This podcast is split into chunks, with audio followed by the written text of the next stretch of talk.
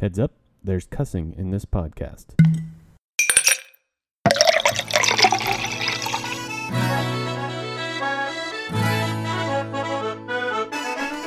Hello and welcome to the Pubhound Podcast. I'm Drew Whitehead, and with me is Richard Porter. Say hi, Rich. Hi, Rich. Yeah. And we are coming to you from the offices of Pubhound Press in Joplin, Missouri. Uh, you can find out more about us on our website at pubhoundpress.com. Uh, we hope you'll pour a drink and settle in with us for a discussion of literature, booze, and uh, whatever else comes to mind. Speaking of booze, what are you drinking, Rich? I am drinking Deschutes Black Butte Porter uh, because it's delicious. And it has my name in it, and that helps because I am nothing if not a narcissist. Excellent, excellent.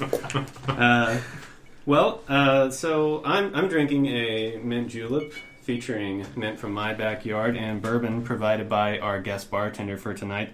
Uh, we have on hand Dave from Dave's Lawn Care. Say hi, Dave. Hi. oh, he did it right. He did. Yeah. wow, you're a quick study. Okay, so Dave uh, has provided us with some JB Weller whiskey, and uh, it's terrific. Thank you. Um, oh, and I'm supposed to read your phone number, which is 417 592 3572. Let Dave mow your grass while you sit on your ass. I'm glad you got that right, as opposed to the other trans- way around. Yeah. Yeah. Okay.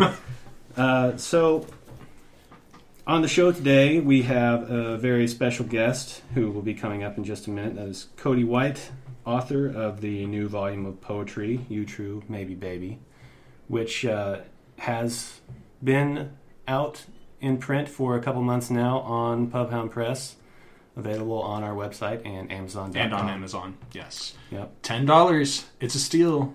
Definitely a bargain. About half the price of most new collections of poetry. and we think it's kind of awesome. So you'll get to hear a little bit of that coming up soon. Um, first, though, Richard, Mm-hmm. What have you been up to lately? What are you reading? Ah, I've been reading Ernest Hilbert's Caligulan. Uh, excellent collection. I first read it this summer. Then he just won the Poets Prize by uh, that was announced by some journal that I don't read and don't remember the name of. It's on the East Coast somewhere. However, uh, that led me to pick it back up, and it is, as I thought this summer, an excellent volume, and I'm enjoying experiencing that again. Sounds like a prestigious award. I don't know. I don't keep track of the words. I have my head buried in the sand most all the time. Yeah.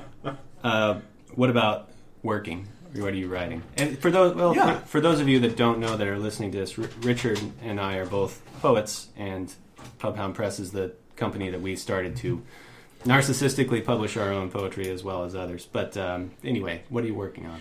I just finished um, a poem that was sort of commissioned.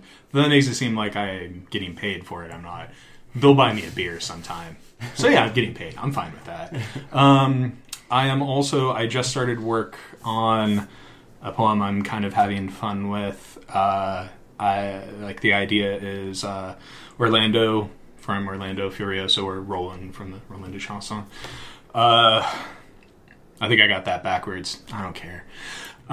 Um, but, you know, sitting in a bar, getting drunk, and recounting all of his exploits, sort of half boasting, half terrified by all of the people that he has horribly maimed and rent asunder. So I'm having So, fun with that. I Like mean, a it's- typical Friday night, then. Yeah, yeah. A lot of a lot of good drunken bloody gore. Okay, cool. Well, I'm uh, happy to say that I'm not really working on anything right now. you're you're happy to say that. I have some ideas, but uh, uh, it's been a busy few weeks, so I am happy to say that I'm not working on anything. I have been reading, though. Um, as is my habit, I tend to read several things at once, and none of them particularly frequently. Um, I jump around a lot. Uh, but right now, the thing that I'm enjoying most is uh, Love in the Time of Cholera by Gabriel Garcia Marquez Who just passed? and it's it's a shame, but his writing is will go on forever, and it's terrific. I think. Uh, if you're if you're not familiar with it, be prepared for some whimsical um, flights of fancy and you know regular day to day things told as though they were uh, right out of a fairy tale. Um, but it's really really fantastic. I I think it's terrific anyway. Uh, so I think that's the end of our first segment. Uh, so let's pause.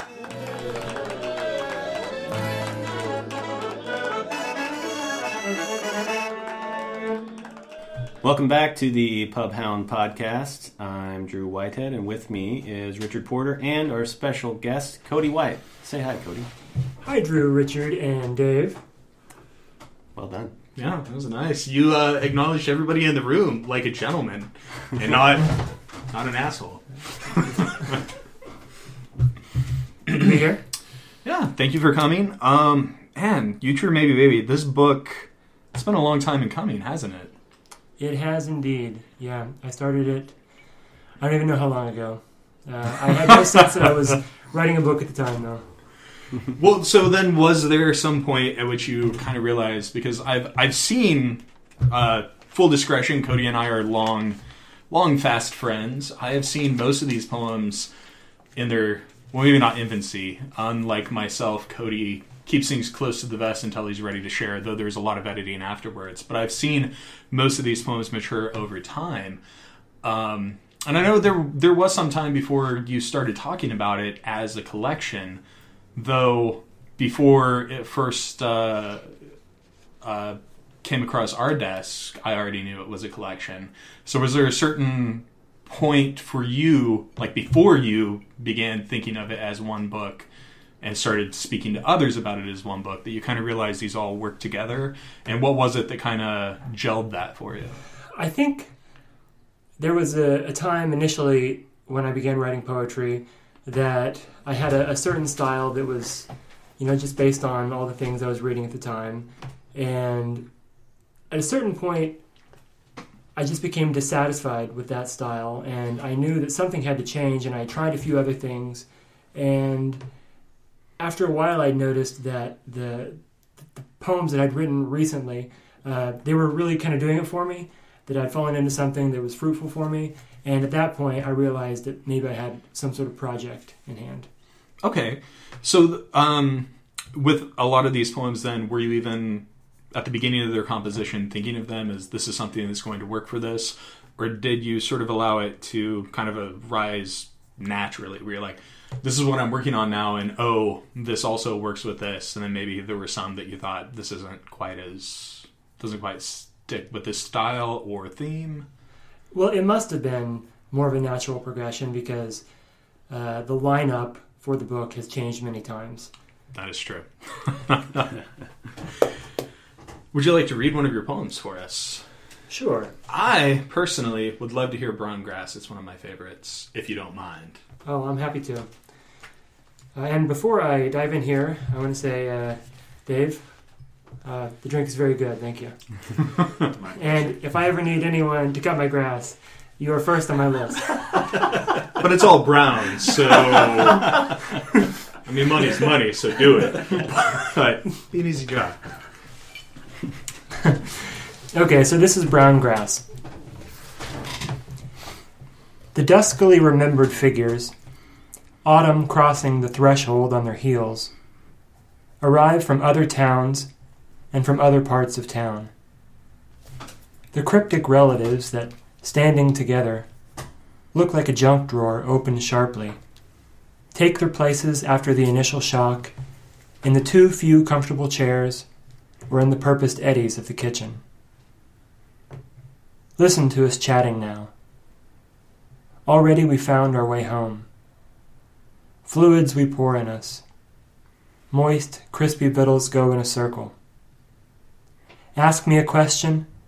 I respond when appropriate or just when delightful. We are all as sumptuous and evil as the little cookies on the tray and the mismatched mugs of cider. Our conspiracy of crisp sounds and muted colors prompts the requisite pigskin tossing in the backyard where the not to be emulated smoke, standing in jeans, and Jeannie's yellow smiles are no less a decoration than the hollowed gourds swelled up like mumps in the centerpiece. We are exactly like a family in some photo you will come across in 30 years, and that will crush your heart with beauty to look upon. Our art is to hold the hour in us like a tuning fork. We have none of us had an idea that did not have us first. We have loved nothing but to be here in this hour carved of soap. Cadre of dissimilars in the wakes of doorbells. We forget each other's names and occupations. But we hum all alike together, year after year. We have passed the clattered wind chime houses in the cold and rusty wind to converge here in another no different in any way. We unbutton, unzip our big coats, and hug and say hello. We have none of us had an idea that did not have us first. That's a great line. It is. I, yeah, I am so jealous of that line. It rings. I mean, it, it rattles around my head daily, um, and not just because it's again being long fast friends. We've had discussions, and this is one that often, not the line, but the idea behind it often comes up in our discussions, and we won't get into an argument here. What was the line again? Uh, we have none of us had an idea that did not have us first. Oh, yeah, that is pretty good. Yeah.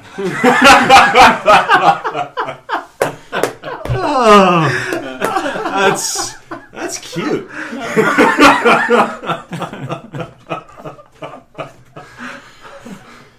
I think the point is for you not to throw me off. To, to make this as smooth as possible. We're all professionals here, Richard. Yeah. um. Yeah. Uh, it's. Jesus, I don't know where to go from there, folks. I, I have a question. Uh, so, you, so you were you talked about how your style was a reflection of others that you were reading at the time. Who I'm, I'm not honestly I'm not familiar with your poetry outside of this book because we haven't been friends as long. Um, but who, what other poets were you reading at the time that influenced you?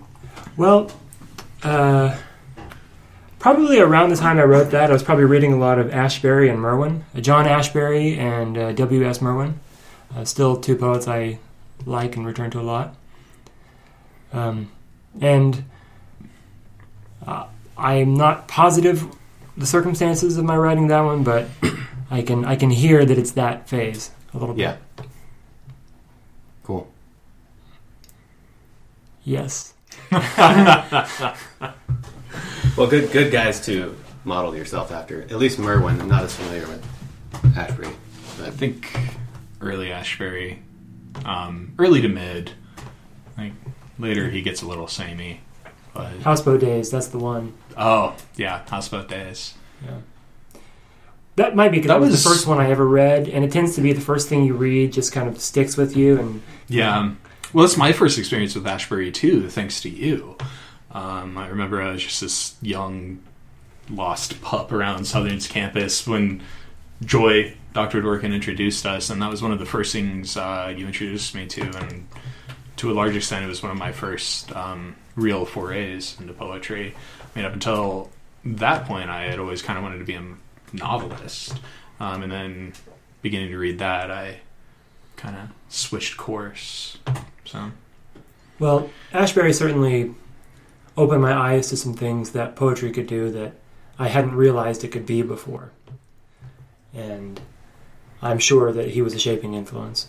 That's a nice way to think about poetry. I think is like it can do many things, and I, I'm not sure that people that don't read or write poetry know that or think of it that way. Yeah. you know, they think they tend to think of it as, well, that's how you write a letter to someone that you love or what Yeah. have you, a card for your mother, but you don't accomplish much else. But that's obviously not at all true. Right, and that's something that I think about sometimes, uh, or that I've said. What is a poem? A poem is some words on a page that you Yeah. call a poem. it is a virtual pay- playground. Basically, it's yeah, it's this large, expansive, flat space where you build things up around it. Um, I think all three of us it. have different styles, and they're all poetry. So Yep, I agree with that. So one of the uh, I was building up to something uh, before your wonderful joke. um, this poem in particular always strikes me. Um, maybe not as much as one we might have you read later, but that you know our uh, we have none of us had an idea that not did not have us first, and throughout this this poem there are so many moments where there is this uh, sort of this schism, this dichotomy between like a longing for something that is genuine and this sort of illusory sort of this is what what we have, this is what we do, and this is what is genuine, where there doesn't necessarily seem to be anything to prop that up. Um, you can see it in even the way that you uh, listen to us chatting now. Already, we found our way home. Fluids we pour in us, moist, crispy victual, victuals go in a circle. Ask me a question, I respond when appropriate, or just when delightful. Like we, we're doing these things by rote, but at the same time that we're doing these things by rote, there is still this sort of longing for that as well. Um, while while this is you know this hour carved in soap, it's also you know something that will crush your heart with beauty to look upon 30 years down the line when you see the photograph. Um, and i find that to be a theme that often flows throughout all of your work. Um, I would say that's fair. yeah this longing for something that that is real um, in the midst of all these things that you can't necessarily find anything to back up that it is a genuine thing um, and at times it seems that you also maybe come to a bit of um, I've lost the word. That's unfortunate. Well, I'll, I'll break in here and say that it, it could just be that I'm a very confused person. That's my sort of ongoing theory. Um, yeah, um, I don't know. I think that for me, when I write, I don't necessarily have a, a conclusion that I'm driving towards, but more I'm posing a question for myself and I'm exploring it as I go. I think that I'm I tend to be a fairly improvisational writer, Mm-hmm. and sometimes I I think that's a, a bad thing, but other times I think that that enables me to surprise myself as I go, and if it's if it's organic and uh, thrilling for me, then I hope that will transfer to the reader as well. So then, when you begin something, does it always start as this sort of question that you have, or this a concept that you're trying to think through, and then sort of like Frost, you're like, okay, this is this ice cube riding its own melting, and just kind of let it go, or do you? Are you perhaps a bit more specific in, in what you're trying to accomplish while you are, or what you're trying to express? Well, of course, there's um, there's the initial writing, and then there is the revision phase. And I think probably, oftentimes, I find out what I said in the revision phase, and from there I go back and you know sharpen it and make sure that I'm saying it a little bit more.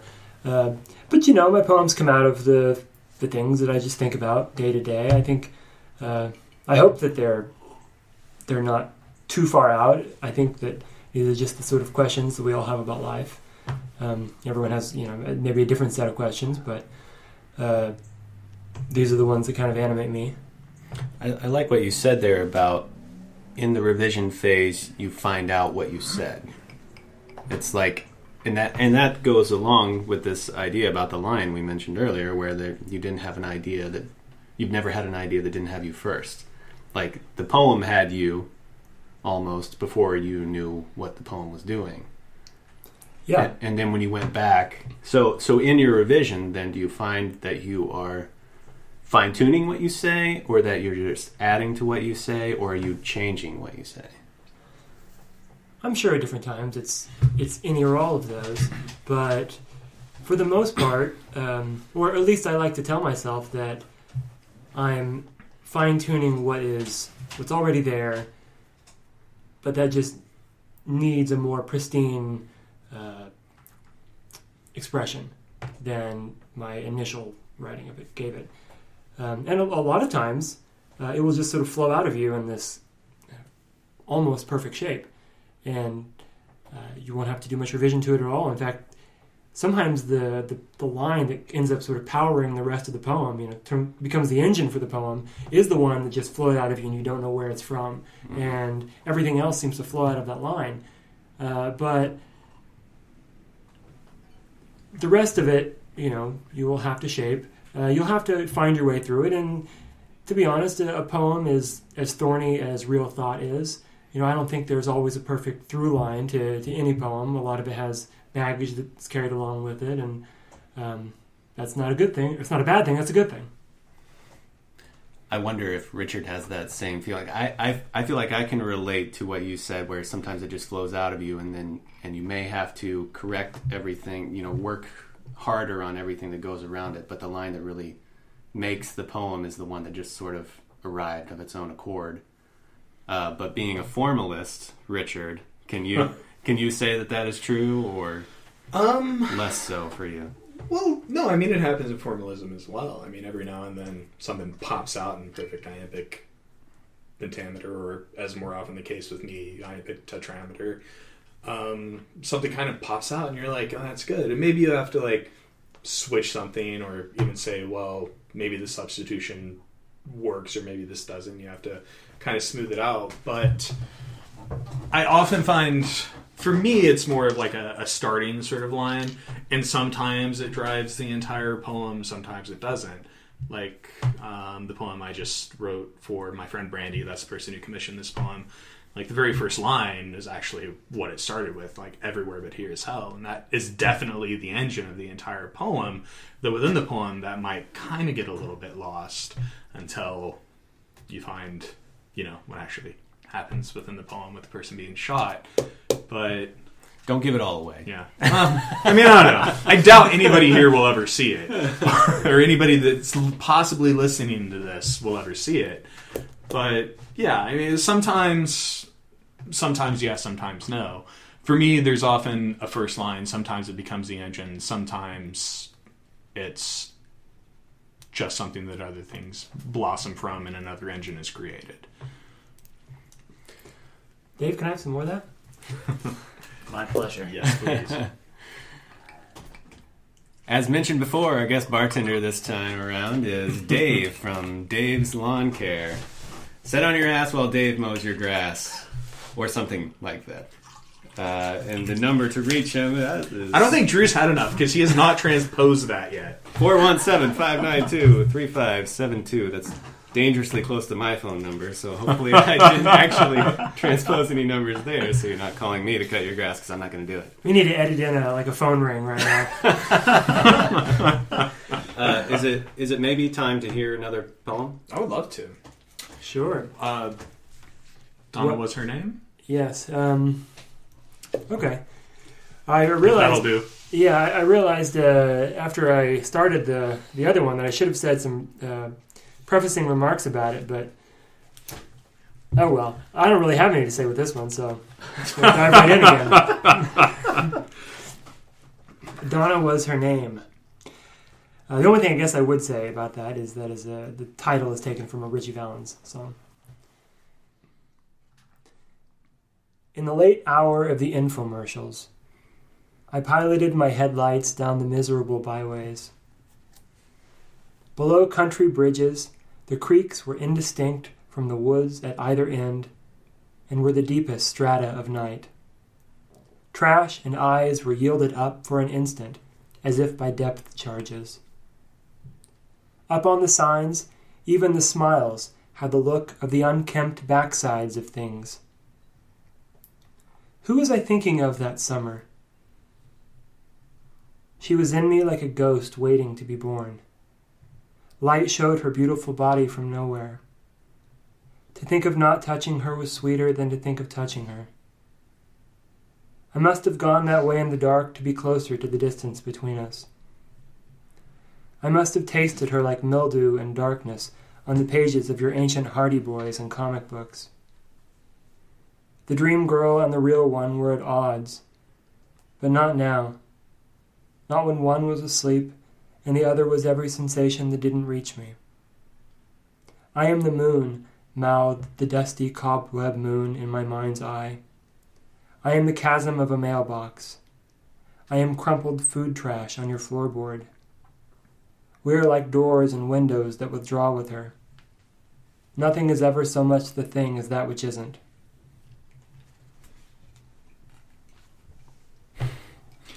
This entire poem reminds me of something you said close to when we first met, um, and you told me that if uh, if you want to write an orange poem, write a blue poem.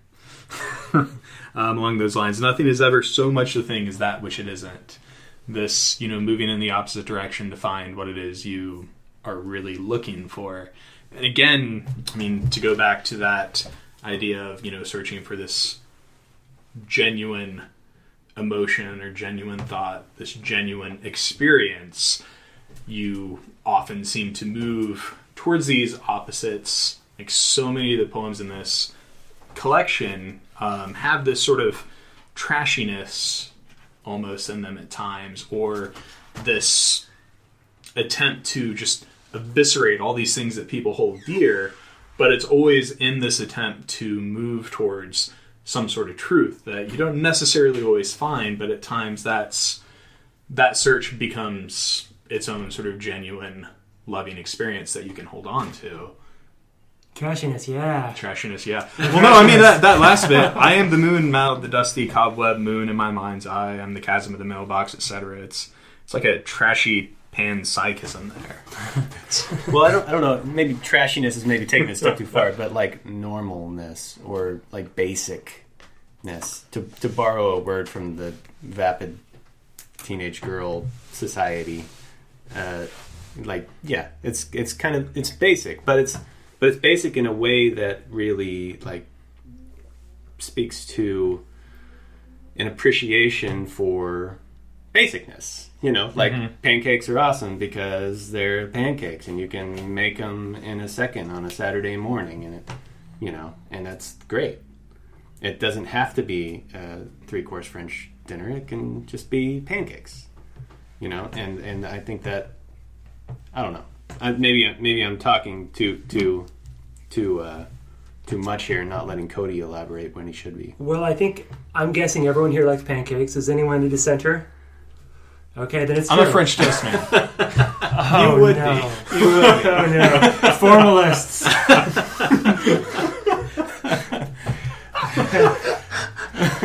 But, um, yeah, I, uh, I don't know. I guess I have always had this feeling that uh, when you try to hold on to something, often you lose it, and sometimes the um, the most vivid experience you have of something is the imaginative experience that you you have around it, rather than the actual experience that you have of it. And uh, and the best way to sort of procure, or maybe not procure, but to evince that experience is to experience its opposite. well, or- the best way. I'm a poet, so you shouldn't listen to anything I have to say about the best way. well, that's true. we don't know shit. We're all con men and liars. I, I keep coming back to the, the thought about um, like the pageantry and the ritual around Sunday morning church service. Like it's there for a reason because it builds up around a greater experience. And then when you do the thing, whatever it may be, uh, sing in the choir or take the communion or say the Lord's Prayer, it reminds you, it, even though that is a simple simple ritual, it reminds you of the greater subject. I thought something along those lines last night. Actually, I was at a, a soccer game. I went to go see Sporting KC. A perfect place to experience pageantry. Yeah. Not just sporting KC, any sporting event ever. Well, I, th- I think soccer probably as much as any, especially well, Well, they they more they so in European they culture. sing. but- Yeah. well, the whole thing is just drenched in ritual. Mm-hmm. Um, Definitely is. from the uh, uh, Sorry. I had a bottle in my mouth. it definitely is. from, from the uh, from the national anthem, of course, to the um, uh, the military messages that are you know broadcast to the audience, uh, to the, um, uh, the even the the sort of jeers and cheers are all ritualized to an extent. Uh, everyone shouting "Yellow team sucks" when the refs do something they don't like. I got I got a kick out of that. Um, but you know, there's there's this degree to which it's all a little bit um, all a little bit of a put on and all a little bit serious at the same time and those uh, w- without that pageantry kind of deepening the process then actually if you just if you just watched it without any of that it would lose a lot Yeah. Yeah. Well, I so I I'm not a big soccer fan, but I love baseball, and baseball is in full swing now that it's uh, you know late spring, and the, baseball players are more superstitious than probably any other set of people on the planet, and it's really interesting though because it's such a, a mental process to go out and play a game and perform it perform those physical actions the same way every time. It's it's interesting that that soccer because it's not a it's not as much a muscle memory kind of game. Although I guess some facets are. Some facets of it are corner kicks, probably penalty kicks, those kind of things. I don't know. I'm not not a super super affluent. this was I the can't first soccer game i'd ever said all that through so yeah, yeah. Any, anyway, uh, sports. sports So, uh, on, on that subject, how do you feel about the Chiefs taking a quarterback in the first round for the first time since uh, 1980? 1983. 1983. That's the last time they took the quarterback in the first round. Tom Blackledge. yeah Cody gives a fuck. He doesn't fuck. Yeah, you started that question looking at me and Well, I, I want I want Cody to answer though. well that was the first time i've heard of it So then, how do you feel about socks with sandals? uh, sex with santa what Socks with oh sandals. um Oh, That's maybe, uh, no. Uh, maybe I need more to drink, Dave. Or less. It's hard to tell at this point. Socks with sandals are great. I've I've definitely uh, definitely rocked that look myself. Same here. I have not. that said, I mean, I would prefer to have no shoes whatsoever. So Well, no one was asking you. that's true. Rich, did you have did you have any other smart questions to ask? I don't think I had any smart questions to begin with. I thought you were doing a pretty good job. Okay, so what? So then one more before we before we take a take a break here and refill our glasses. Um, to which house at Hogwarts School of Magic would you belong? Oh my gosh. Um, which is the one that all the dorky people go to? Uh, Dave, maybe you can answer that question. I think that's Hufflepuff. Hufflepuff. Okay. I would like to think that that's not the house for me, but I suspect it probably is. Okay, so I take it you're you're not uh, you're you're like Richard and I and haven't read those books. I think I read. I did read the first one. Okay, I did read the first one. okay. I read none of them. Neither- and like a couple weeks ago, we were hanging out with some mutual friends, and they asked me what house I was from. I had no fucking clue what they were saying. And Drew piped up and said, "I'm fairly certain Richard is Hufflepuff." And I did not know. Unite! I did not know what that meant. I did not know what that meant, but I was certain I needed to punch Drew. Well, Um, as it turns out, I'm Ravenclaw, and I don't know what that means either. full disclosure, I didn't really know what that meant either. I, I thought it was more about like the uh, shy and awkward, which give me give me Yeah, some certainly, Yeah. certainly, I am shy and awkward. But even if that's what it meant, I mean, to be called that, you still want to, you know, text somebody. Tur- turns out we're we're both Ravenclaw, Ravenclaw. If, it, if it matters, and I would guess you probably are too, based on the questions that we. we From what I understand, it's it's just very bookish and studious. So. Ravenclaw sounds way more awesome. Yeah, yeah, it does. It sounds like you're well, going to go eviscerate something, right? Yeah. It sounds like fun. Sounds like Orlando or Roland, whatever he Yeah. might be being called. Okay, so with that, let's uh, let's take a break and refill our glasses, and you should do the same, and we'll be back. In.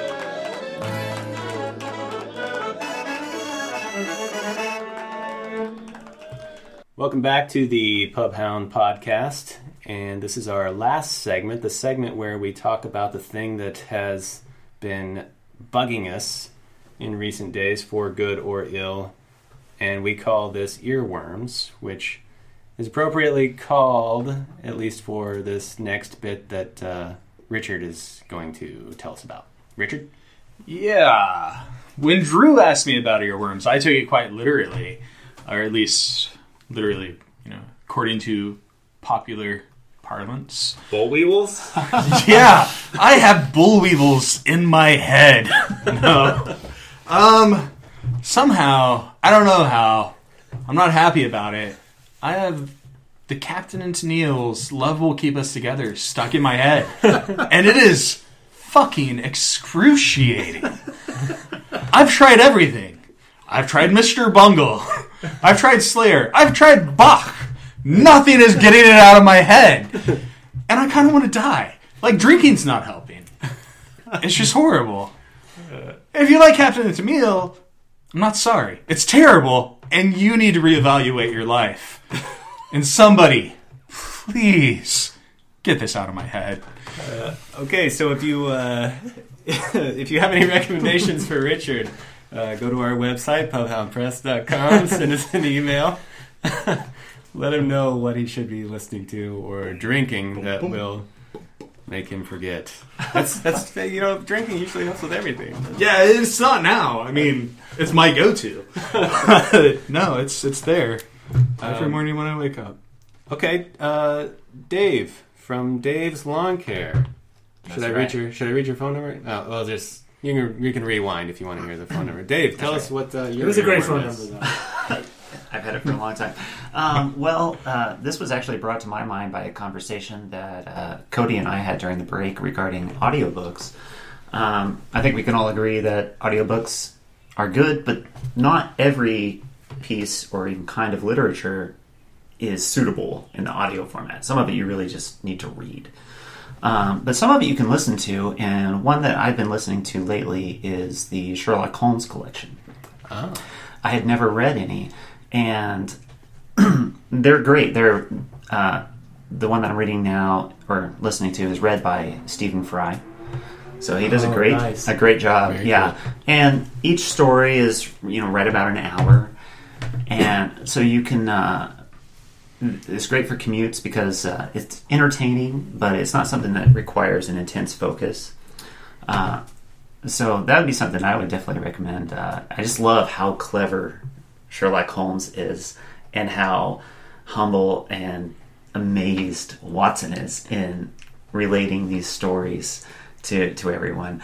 Uh, so it it's a real thrill. It's also a great value because I think it's like thirty hours Nice. one audiobook.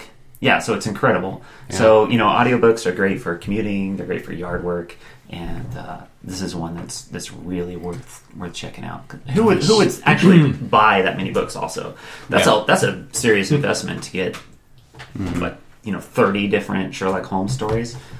Uh, but you can just buy one audiobook and there you go. And you ought to know about yard work.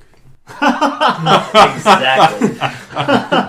Uh, that's no, that's good. And and, and yeah, I, I do some audiobooks. I've recently started uh, Middlemarch by George Eliot on Oh, audiobook. good on you. Yeah, and it's it's going pretty well. I I I, uh, I love. Basically, I love anything that's read in an English accent. So there's that. There's that. Uh, okay, so uh, Cody, what's your earworm? Well, um, so uh, recently I watched True Detective, which I uh, had been hearing about for a long time, um, and finally decided to pick it up. And there was a scene in there that really stuck with me. Uh, the detective um, Cole, uh, who was played by uh, who is it? Uh, Matthew, what's his face? Matthew McConaughey. Matthew McConaughey. Yeah. I think what's his Matthew face works. Yeah. Um, he uh, he talks in there about uh, M brane theory, uh, which, as he describes in the show, uh, basically has implications about the structure of time, uh, which just kind of have gotten stuck in my way of thinking about things lately. He, did, he talks about time being a, a flat circle, and I don't think he exactly says that in the part where he's talking about M brane theory, but it's also relating to that. Um, basically, the idea that uh, this is not like the core of the theory, I don't think, but it's one of the implications of the theory uh, that all time is sort of present at the same time, and that only when you are inside of time does it appear to be that time is flowing.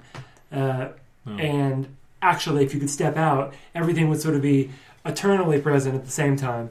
And uh, that sort of thing has always been really fascinating to me. I went and I read about uh, M theory uh, and, and its like relation to string theory and all this stuff. But you know, I think a lot of people uh, talk. A lot of people kind of get frustrated with those things, and when I when I try to talk about these topics with people, they're like, "Yeah, whatever." Uh, but, Yeah, whatever. yeah, thank you for demonstrating that, Richard. Um, no, I, I, I think but uh, I guess I uh, think we're all on board. to me, uh, I do like thinking about those kind of you know big questions about physics and cosmology because I actually do think that uh, thinking about these things gives you some perspective on life that can be useful in how you go about living your life and just you know make things more romantic and exciting. Well, it, did, Yeah. it will certainly help you to slow down and appreciate. I would think if you if you look at things with a a non-linear maybe idea of just questioning what exactly it means instead of just taking it for face value. Yeah. the things that happen to you. Well, it's similar to um, actually an idea that Nietzsche had, uh, which I believe I can't remember what it's called, the the recurring now or something.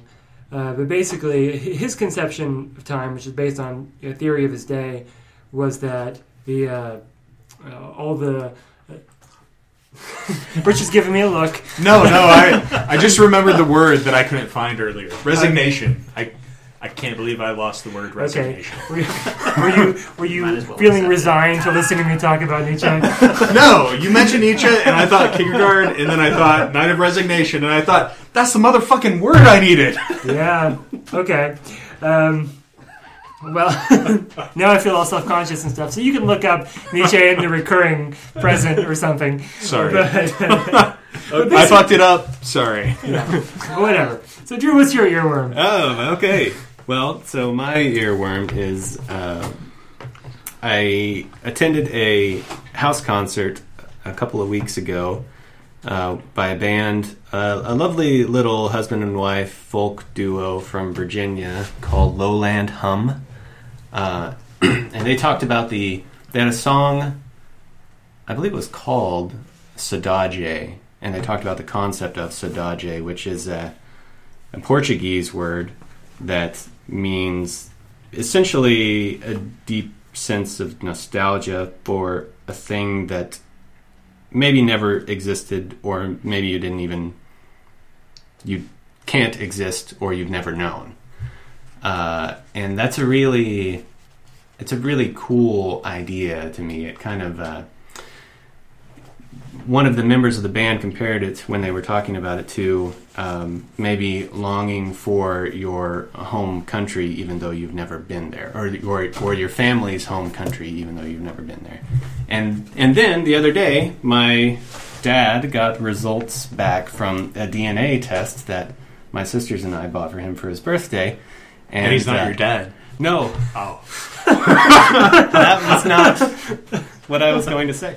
Uh, no, actually, it, it, it came back pretty much as I had imagined, which was that he, he, he, at least, and I want to say me because I know it was handed down to me, at least in some part, but uh, he, his DNA largely is similar to the DNA found in people that hail from the British Isles, Great Britain, and Ireland. And um, I have a great affinity for those places, especially for the whiskey from Scotland and Ireland. So it's a it's kind of a confirmation of, of what I've always sort of felt. And um, The climate's better too. Just well, it's been raining a lot here. So. it's nice. But I anyway, guess it's nice when your house isn't flooding. Sorry, Dave. Sad times. I guess uh, I guess the point the point I'm trying to make is those DNA tests are really cool, and I want to do it for myself now, and it kind of gives me a feeling of nostalgia, even though I don't know why. So Saudade, S A U D A D E. I think I think I'm spelling that right, and I think I'm saying it right. But Portuguese word for nostalgia, more or less. And anyway, I want to go to Scotland. So. Whoa. we should go to Scotland. So I think this is the part where we end the podcast. Thanks, Dave from Dave's Lawn Care, 417-592-3572. Uh, thanks, Thank Cody, Cody. White. You true much. baby baby. You should buy it. You should definitely buy it. Go on Amazon or check out pubhoundpress.com. And Yeah, give us the money directly. That would be pretty awesome. Cheers. Cheers. Cheers. Cheers.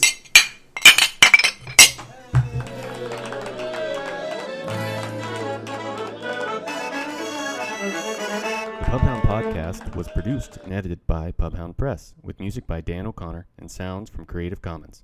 Complete credits can be found on our website, pubhoundpress.com.